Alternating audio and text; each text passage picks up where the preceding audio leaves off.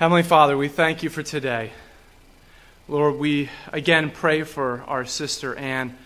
Uh, we pray that the doctors are able to determine uh, what is wrong with her uh, and that uh, you will heal her body. We thank you that you know our bodies better than anybody else can because you created them.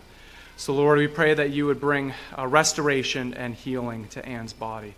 We thank you for your word, that it gives us these words of peace and of healing for our everyday lives, that they are our anchor that we can cling to no matter what situation or circumstance we're going through. We thank you that your whole word, all of your word, is profitable and beneficial for everything that we need in our lives. How it reveals who you are your holiness, your standards, your love, your sacrifice, your resurrection, and your life. And we pray all these things in Jesus' name. Amen. Getting together with old friends brings a new phenomenon into our lives. You probably experienced this more than once. It almost always brings up old memories of times now long gone, usually nostalgically bringing to mind good experiences from the past. The phenomenon is the realization that sometimes, especially after many years, that everyone in those friendships, while once experiencing the same things in life at the same time, are now in different places in life. And I graduated from, from high school back in 2005. Some of you are thinking, 2005, that was last year, right? Well, those who would think, oh, who's this old guy? I wasn't even born yet at that point. They probably already left to go down to be with Aunt Pat. A few years ago, there was some talk by my high school graduating class about putting together a high school reunion, our 10 year mark back in 2015. That came and went, and nothing happened. Part of the reason for that is probably partly to blame on the advent of social media because we all know what's going on in each other's lives, anyways, now, without the need for a reunion. While a lot of high school friendships were strong at the time that we were in, all in high school, I think most of us realize that we've all moved on and we're all different people and we were all in different places in our lives now. We've spent quite a bit of time with our brothers and sisters from ancient Thessalonica, haven't we? Quite a bit of time. Between the two letters that Paul has written to them, we've learned a great deal about what they were going through, what they thought about things, and how they were dealing with them. We've gotten to know them quite well. In fact, between the two letters, we've spent almost a year with them. Our first message on 1 Thessalonians was on July 30th last year. So we're coming up on, on our one year anniversary of spending time with the Thessalonian church. And t- today, as we end Paul's second letter to that church, we're moving on. We're going to be in a different place. Next week, we'll start Paul's first letter to the church in Corinth, known to us as 1 Corinthians, and most likely written around 55 to 56 AD. But today, as we close Second Thessalonians, how does Paul end his letter to that church? And what does God want us to see and learn from it? So, we're actually, our first point is going to be the conclusion. We're going to start at the very end and then work our way backwards to uh, verse 16. Let's start with the last two verses and then get into Paul's last prayer of blessing over the Thessalonian believers. So if you brought your Bible with you, please turn to Second Thessalonians. We're in chapter 3. If you didn't, that's fine. There should be one located in the pew in front of you. Please also turn there because I want us all to see this together. We're in the very last chapter of Second Thessalonians. If you can't find Second Thessalonians, Look it up in the table of contents. That's fine. There's no shame in that. It's in the New Testament, uh, chapter 3, and we're going to start with verses 17 through 18. And we read, I, Paul, write this greeting with my own hand, and this is a distinguishing mark in every letter. This is the way I write. The grace of our Lord Jesus Christ be with you all. Now, at first glance, this could simply mean that Paul usually gives a personal greeting at the beginning and end of each of his letters. There's nothing special about that. That's what most ancient people would do with their letters. They would give a greeting at the beginning and at the end. But what else do we know, not only about Paul's personal life, but as one biblical scholar pointed out, about the situation that Paul was addressing in Thessalonica? If we remember from our study in Galatians, Paul's first recorded New Testament letter, what was there a good chance that Paul suffered from?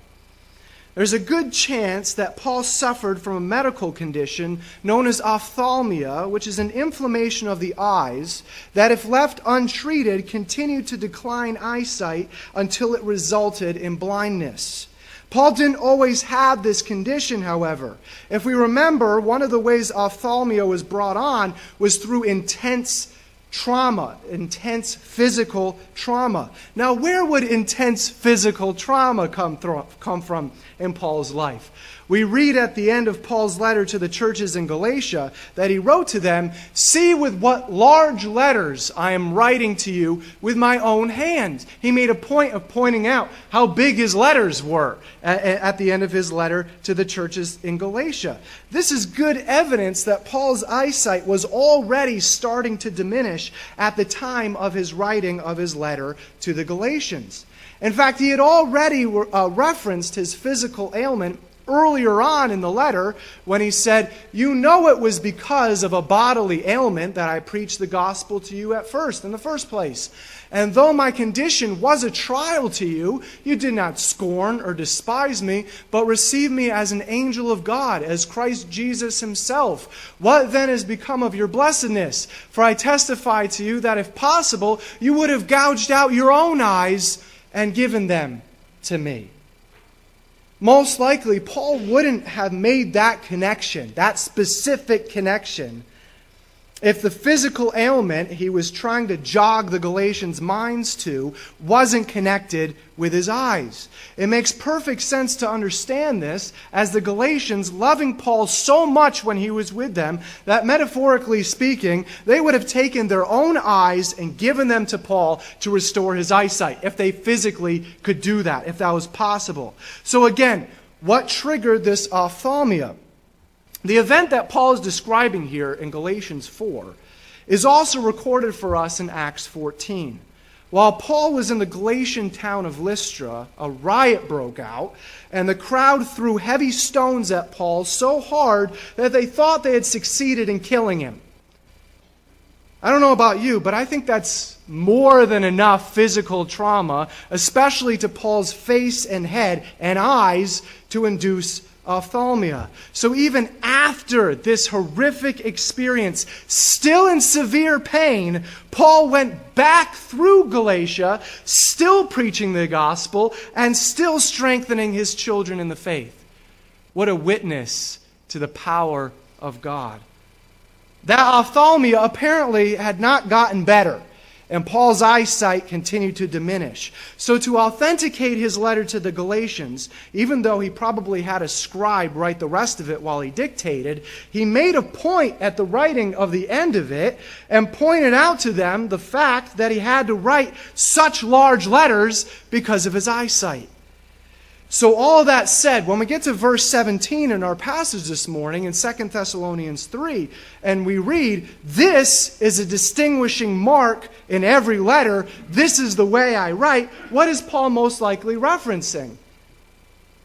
That at least here at the very end, he's writing these words in his own handwriting, and it's quite distinguishable because it's evidently written in large letters by someone whose eyesight continues to slowly diminish. So that's what he means when he says, uh, and this is a distinguishing mark in every letter, this is the way I write. So, why is it so important that Paul make any obvious reference to that fact? Why does he bring that point up?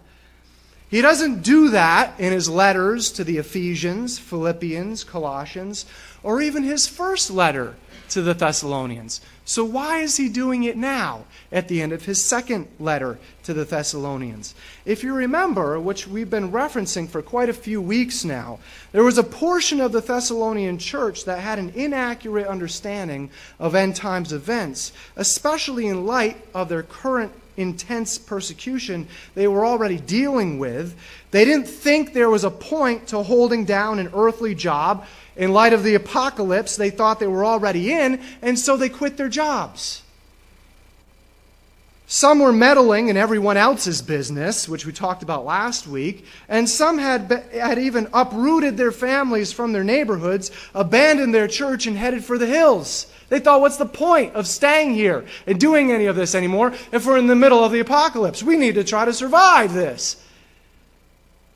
This had led to, at, at the very least, disunity in the church. You could see that how easily that would happen in the church, right? How easily disunity in the church would happen. And at the most, complete upheaval in the church. Imagine a portion of you gathered here today all of a sudden just vanished because they just thought, what's the point? I'm going to go try to survive in the hills of harmony over here. There would be some upheaval to the church, wouldn't there be?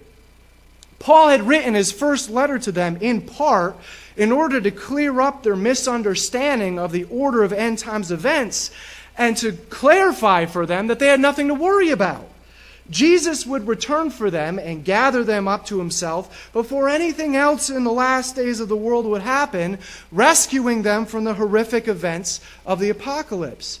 Because of that, see, Paul was very practical in what he said. He didn't just say that and say, okay, so don't worry about anything.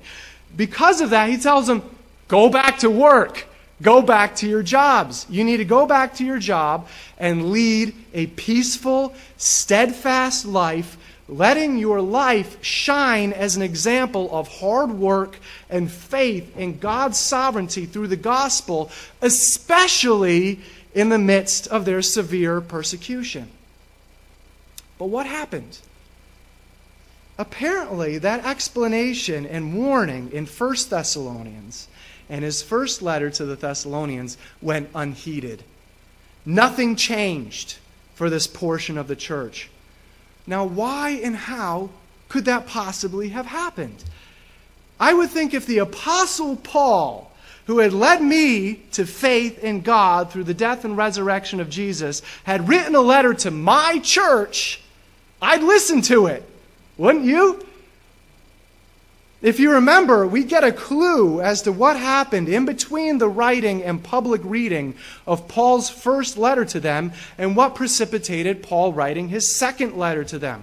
We read in 2 Thessalonians chapter 2 Now, dear brothers and sisters, let us clarify some things about the coming of our Lord Jesus Christ and how we will be gathered to meet him.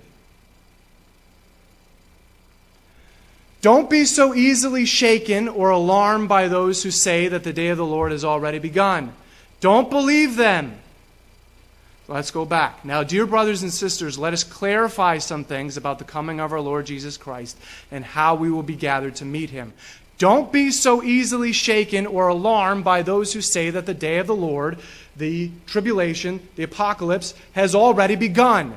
Don't believe them even if they claim to have had a spiritual vision, a revelation, or a letter supposedly from us. There were apparently some traveling preachers who passed through Thessalonica following the delivery of Paul's first letter to the church there. These traveling preachers reconfirmed this false understanding of end times events in the already sensitive and prone Thessalonian believers' minds. And what did they do then? They took Paul's letter, crumpled it up, and threw it in the trash. Not literally, or else we wouldn't have his first letter to them. These traveling, uh, uh, and so on top of that, apparently a letter was even received by the Thessalonian church following Paul's first letter that even claimed to be from Paul himself, but further pushed this false end times theology. So you can not only see the confusion for the Thessalonian church, but the utmost importance that Paul verify the authenticity of this second letter to them, right? You can see the utmost importance that he would want to authenticate this second letter to them. So, with all of that in mind, that's why Paul insisted on writing the very end of this second letter in his own handwriting, no matter how bad it was due to his failing eyesight, and plainly pointing that fact out to the Thessalonians. You got a letter from me, supposedly from me, before. and that wasn't actually from me. So I'm authenticating this second letter to you by writing it in my own handwriting with those large letters so you can know that it's from me. So we started out with the conclusion, verses 17 through 18 of our passage. Now let's go back to verse 16 with the completion. Read, uh, uh so, verse 16 in Th- 2 Thessalonians 3, we read Now may the Lord of peace himself continually grant you peace in every circumstance. The Lord be with you all. Remember everything that this relatively baby church has gone through. Throughout our study, we explored the circumstances revolving around Paul's visit to Thessalonica around the year 50 AD while on his second missionary journey. We talked about that it was with fresh scars from his and Silas's beating, beating and imprisonment in Philippi that they, along with Timothy, had first walked into Thessalonica. So we see here a map of the area here. Here's Philippi. It's very close to Thessalonica, which is right over here, the, the port city of Thessalonica. We talked about how Paul wanted nothing from those he would soon start sharing the gospel with. So soon after his entrance into Thessalonica, he used his trade experience with leather and canvas working to most likely find the local Thessalonian leather working guild and work long hours hunched over a workbench, repairing and making everything from tents to canvas awnings, ship sails, and gloves.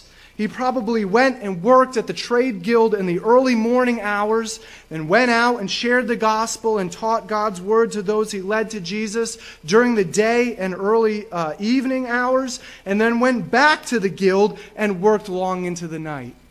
Paul worked very hard while he was in Thessalonica, and he did this not only to put as much distance as possible in between himself and other traveling philosophers who just wanted handouts and remove any obstacle to anyone listening to his message, but he did this to give the Thessalonians an example of what hard work looks like. Hard work in this earthly life and hard work for the kingdom of God. And he talked about all that in the previous verses of chapter 3. We talked about how when Paul, Silas, and Timothy entered into Thessalonica, they also found the local synagogue and pointed out to the Jewish members how Jesus was the Messiah. You can read all about this event in Acts 17. Paul and his missionary companions see great success for the kingdom of God, leading many people in Thessalonica to faith in Jesus. And you think that would be great, right? But here was the problem. A lot of these new Christians were prominent members of the synagogue and of the city of Thessalonica. The other Jewish members of the synagogue, having these more prominent members defecting to this new movement that worshiped a crucified guy as the Messiah, were consumed by ugly jealousy. They formed a plan to get back at Paul and his companions for what they did. Thessalonica itself enjoyed special status within the Roman Empire for its loyalty to a Roman emperor in his wars. As such, no Roman troops were stationed in Thessalonica, and the city had the position of ruling itself with its own city council. That was all well and good for Thessalonica, but the city council's biggest fear and nightmare would then be what? Any whiff of any social unrest, right? What that would be interpreted by Rome as would be an inability to rule over themselves, and their special status would then be revoked from them by Rome. So the Jewish members of the synagogue got together. They got an idea, and they got together and they persuaded a few troublemakers from the marketplace to incite a riot. And when the concerned city council got involved, blame it on none other than Paul and his new Christians. That's exactly what happened. But instead of the rioters being able to get their hands on their prime targets, namely Paul, Silas, and Timothy, they had to settle on hauling other members of the Thessalonian church before the city council. And only after posting bail, the city council finally released those members of the church. Paul, Silas, and Timothy, however, were sent away by the Thessalonian believers to the neighboring town of Berea over here. And that's a whole other story. And the three of them fled for their lives. Even though Paul had established elders in Thessalonica to lead the church through this tempest of persecution, Paul himself wasn't there. He had gotten the chance to explain some end times theology to the Thessalonian church, but not fully before he had to escape. That incomplete and therefore inaccurate understanding of end times theology, along with the intense persecution we just saw a taste of from Acts 17, was threatening to destroy the whole church. Paul was so concerned for the state and well being of the church, we find out from 1 Thessalonians that he sent Timothy back up to check up on them. When Timothy found what Timothy found was not only was the church surviving, it was thriving by the grace and power of God. However, there were those end times theological misunderstandings that continued to threaten to destroy the church in a couple of different ways. And on top of that, the constant reality of persecution continued to loom over the believers. In short, the Thessalonians were always dealing, hope you can see that, they're always dealing with instability and fear. Did you, do you see that? They were always dealing with instability and fear. I'm getting a bunch of blank stares at me. You can see that, right? It gets some life, some nodding of heads. All right. In view of everything we know that the Thessalonian church had to deal with, look back at verse 16. Paul's final prayer for them is perfect.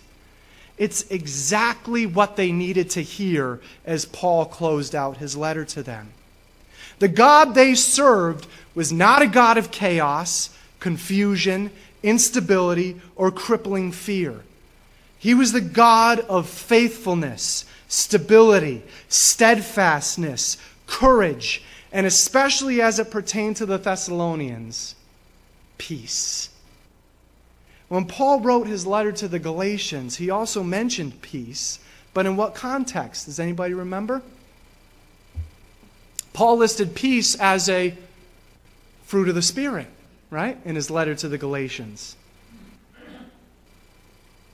In fact, in Galatians 5 22 through 23, in the list of fruits of the Spirit, the word for peace is the same exact word used here in 2 Thessalonians 3 16.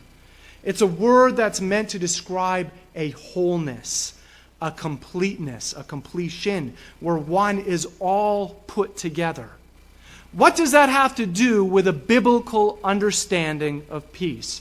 We know that it's a fruit of the Spirit, which means what? That we can't manufacture it ourselves, right? Or find it somewhere else in this world. Does it mean that if we just somehow reach far down deep within us, we can find it somewhere and just pull it out? Is that what that means? No, not at all. What does it mean? It means that it must be given to us. That's what it means. It must be grown inside of us from a source originating outside of us. Real, true, lasting peace can only be given to us by the Lord, the God of peace, as Paul says exactly here in verse 16. That's how Paul can even say what he says in verse 16 that the Thessalonians would be given peace in every circumstance. That means, yes, their external circumstances, the situations they were going through, especially in persecution, but the word also means in every way of life, in all of who you are. The peace that God could and would give to them was to be seen in every way of their lives. In how they interacted with each other as brothers and sisters in the faith, and how they interacted with the secular world around them, and how they dealt with and processed through the persecution they experienced on a daily basis, in how they viewed God, and how their faith dictated the way that they lived. The peace of God was to permeate every single area of their lives. It was possible, not only was it possible, it was expected for their lives. In that way, not only did the Thessalonians have all of eternity to look forward to with Jesus, but they could rest assured, be, be rest assured that no matter what they went through and no matter how emotion, they emotionally felt about it, that they could experience a taste of heaven and the eternally reaching peace that God would give to them. Those were words of gold to a beleaguered and beaten down church. Only the power of the peace of God could carry them through the rest of their earthly lives and carry them into eternity. Since we are part of the same family of believers, we get to hold on to that same truth ourselves no matter what situations we're going through, no matter how physically, emotionally, mentally, psychologically, or spiritually painful they are, and no matter what emotions we go through in connection with them, God's peace is a constant that will never change. It will always be our anchor. That's why God's peace must originate from God and be given to us. It must be outside of our circumstances in order for us to cling to it as an unmoving rock in the middle of a tem- tempestuous sea. At the same time, it's as easily accessible as the Holy Spirit who indwells each of us as believers in Jesus, because after all, it's a fruit of the Spirit, right? But what's one of the biggest temptations the enemy of our souls throws at us, time after time? That's always right in our face and oftentimes blocks out the truth. It's so in our face that we can't see around it, and it blocks out the truth. Time and time again, the enemy of our souls throws at us to look for that peace elsewhere. And in fact, everywhere else but going to God for it. But here's the thing we were created in the image of God. It's a foundational truth that we find in the very first book of the Bible that God created each and every human in the image of God. That simple truth gives us the basis, the foundation for everything in our lives. From, from the very basics of life, such as when life begins, God's design and standard for marriage, which we talked about a few weeks ago, and why his righteous standards are what they are, all of that to our relationship, connection, and representation of God.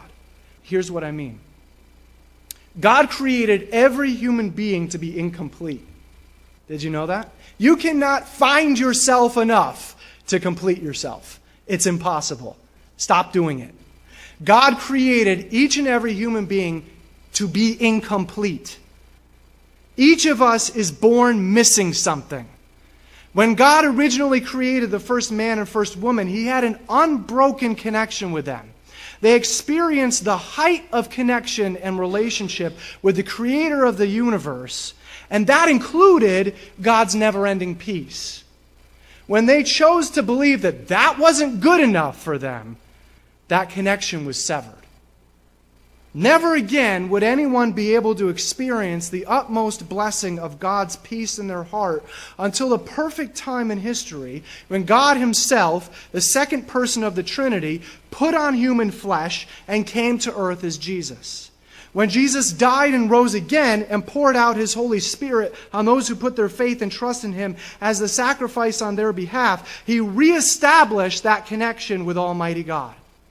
Now, we won't fully experience it until we're fully reunited with Jesus upon death or the rapture, but we can still experience it in our earthly lives now. Don't disregard that. Don't let the enemy make you forget that. distract you from that. Don't throw that away by trying to chase after what you think might give you peace in this world. Instead, focus all of your energies and attentions on this. Fully embrace and live out what God is extending to you through faith in Jesus this gift of peace in your heart and peace in your mind. We can have this peace because it's based on trust in God's sovereignty over everything that happens in this life. See, it's not a foundationless peace. It's not, oh, well, just think positive thoughts. We can have this peace because it's based on something. We can have this peace because it's founded surely 100% on something, and that is this God's sovereignty over everything that happens in our lives no matter what it is. Nothing takes God by surprise. And He always has a reason for everything that happens to us, at the very least, to reveal more of who He is to us and to grow us to deeper and deeper levels of faith in Him, to stretch us, to grow us. Those of you who lift weights, are your muscles going to grow unless you work out the ones that you have, or maybe that you don't have right now. No, they don't grow until you rip those muscle fibers apart and they have a chance to regrow themselves together. So, even in the most trying circumstances that we go through in this life, the most painful, gut wrenching experiences that we go through in this life, no matter how much our heart is torn apart by these experiences, at the very least, the reason for that is so God can grow things stronger together. In that way, through these trials, we are made complete, which again is the definition of the word used for peace here. The Apostle James puts it this way For you know that when your faith is tested, your endurance has a chance to grow. That's just what happens. So let it grow. For when your endurance is fully developed, you will be complete and perfect, nothing, needing nothing. Now, that's not saying that we'll ever be perfect this side of heaven, but what that is saying is that's what God is growing us towards. So, truly, in every circumstance and in every way of life, all of who we are, we can be given peace by God. We just have to seek it nowhere else than from the very hand of God. And when we seek it, guess what? God promises to give it to us. That promise and that truth frees us from truly not having to be fearful or anxious about anything. That's what God offers to us. One of the things He offers to us through faith in His Son. Surrender every area of your life to the Holy Spirit's transformation, and He will start growing God's peace in every area of your life. I want to close with Paul's words to the Philippian church, which serve as a good closing to Paul's second letter to the Thessalonian church and to God's words for us today. You've heard these words, no doubt, before, but it's the perfect closing. Don't worry about anything. How can he say that? Instead, pray about everything. Why? Because God is sovereign over everything. Tell God what you need. It's okay to do that. In fact, do it. And thank Him for all that He has done. Then you will experience God's peace, which exceeds anything we can understand. You can't even understand it. His peace will guard your hearts and minds as you live in Christ Jesus. Let's pray. Heavenly Father, we thank you for these words of promise, these words of peace that you give to us. We thank you that if we believe and accept Jesus' gift of salvation for us, won for us on the cross and proven to us by his resurrection, that we can have this gift of peace. Lord, I pray that if we have done that, if we have committed our lives to you through Jesus Christ, that we would fully embrace it for everything that it is, that we would not go looking for it anywhere else, but from the very hand of you.